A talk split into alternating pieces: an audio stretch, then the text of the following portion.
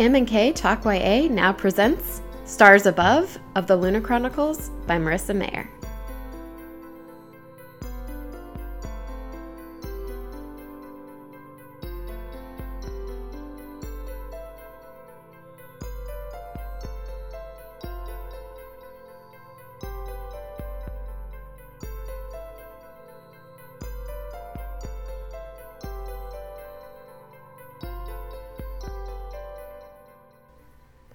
Welcome back to M&K Talk YA. I'm Marissa Snyder, And I'm Katie Bradford. and this is our young adult fiction podcast. And this is our first time reading something that supports a series but isn't actually part of a sequence of stories. Correct. Right. This is like um like a collection of short stories that are, I guess, like companion pieces to go along with the main storyline. It's really fun. I don't know if you noticed, I had the hardback books, and at the end of a couple of them, there were like kind of short background stories. Like I read um, Glitches earlier, and I read, uh, what was the one called about um, Wolf before he was Wolf? the keep no, not the keeper. Oh, The Queen's Army. Yep. The Queen's Army. Oh, they were in the backs of your hard copies. Yeah, like you know how sometimes I'll do like here's the first chapter of the next book in the back of the hard copy. I had like a couple of the short stories, so that was fun to Oh, to see.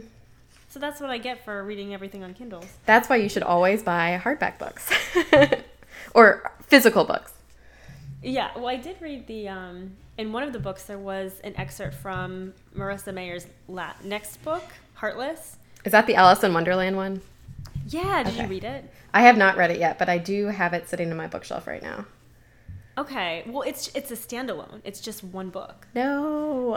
I know, and then I was like, well, what do you call just one book? Because we like figured out quadrology on our own, but I was like, what do you call one book? I think you just call it sad because there's not more. Unsatisfied is what I would call it. Not enough. but it was it was good. It was just um, I don't I'm not like hugely attracted to the story of Alice in Wonderland, like that whole world.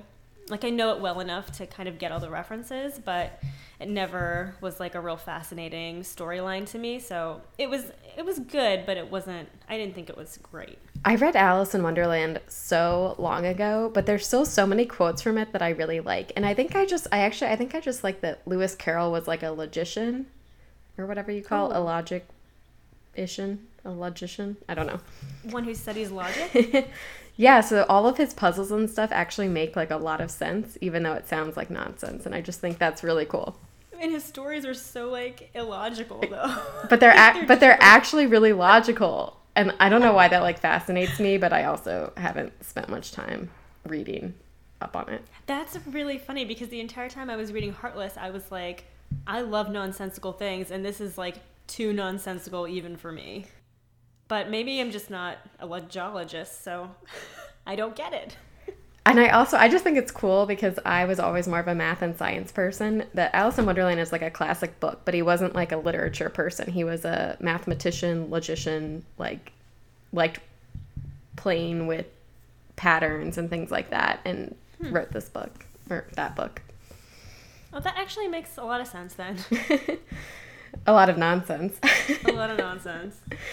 And, and oh, you know what? And I wanted to see her because she came to Chicago to promote that book, and I really wanted to go to her book signing, and I, I didn't get to. I was graduating that day from my like graphic design program. well, that's not as important as a new book.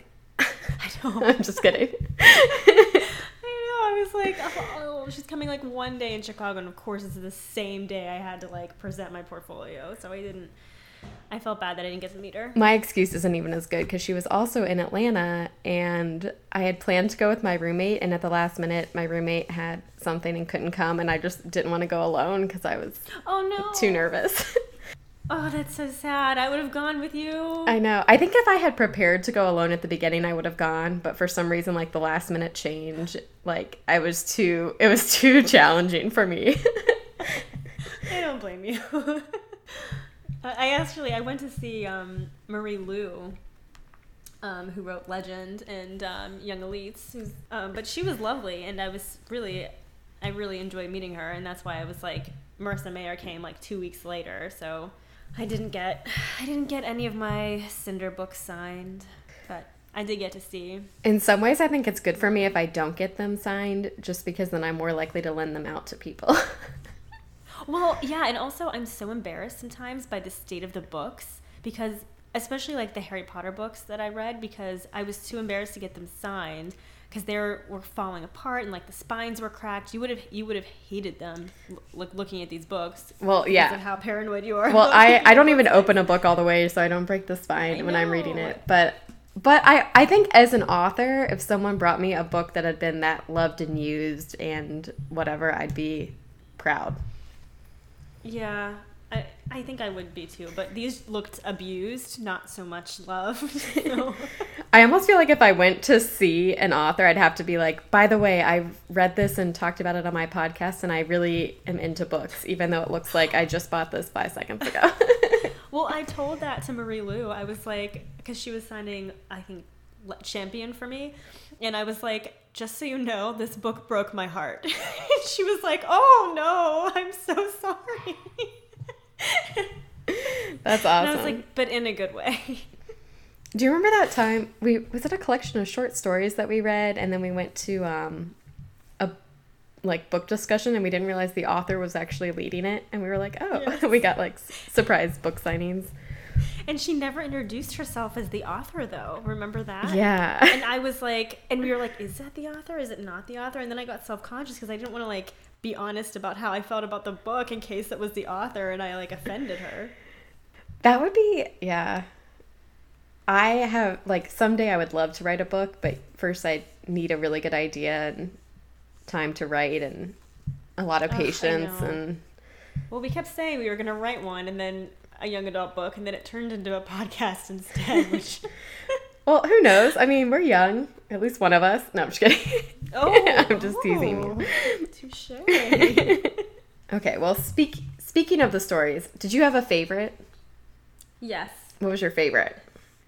Um, the little android actually was my favorite, and I'm not even just saying that because we talked earlier about doing that one first. That was legit my favorite one. Well, when I started it, I thought it was going to be about um, Iko. You know, I thought it was her, and so then I really liked it.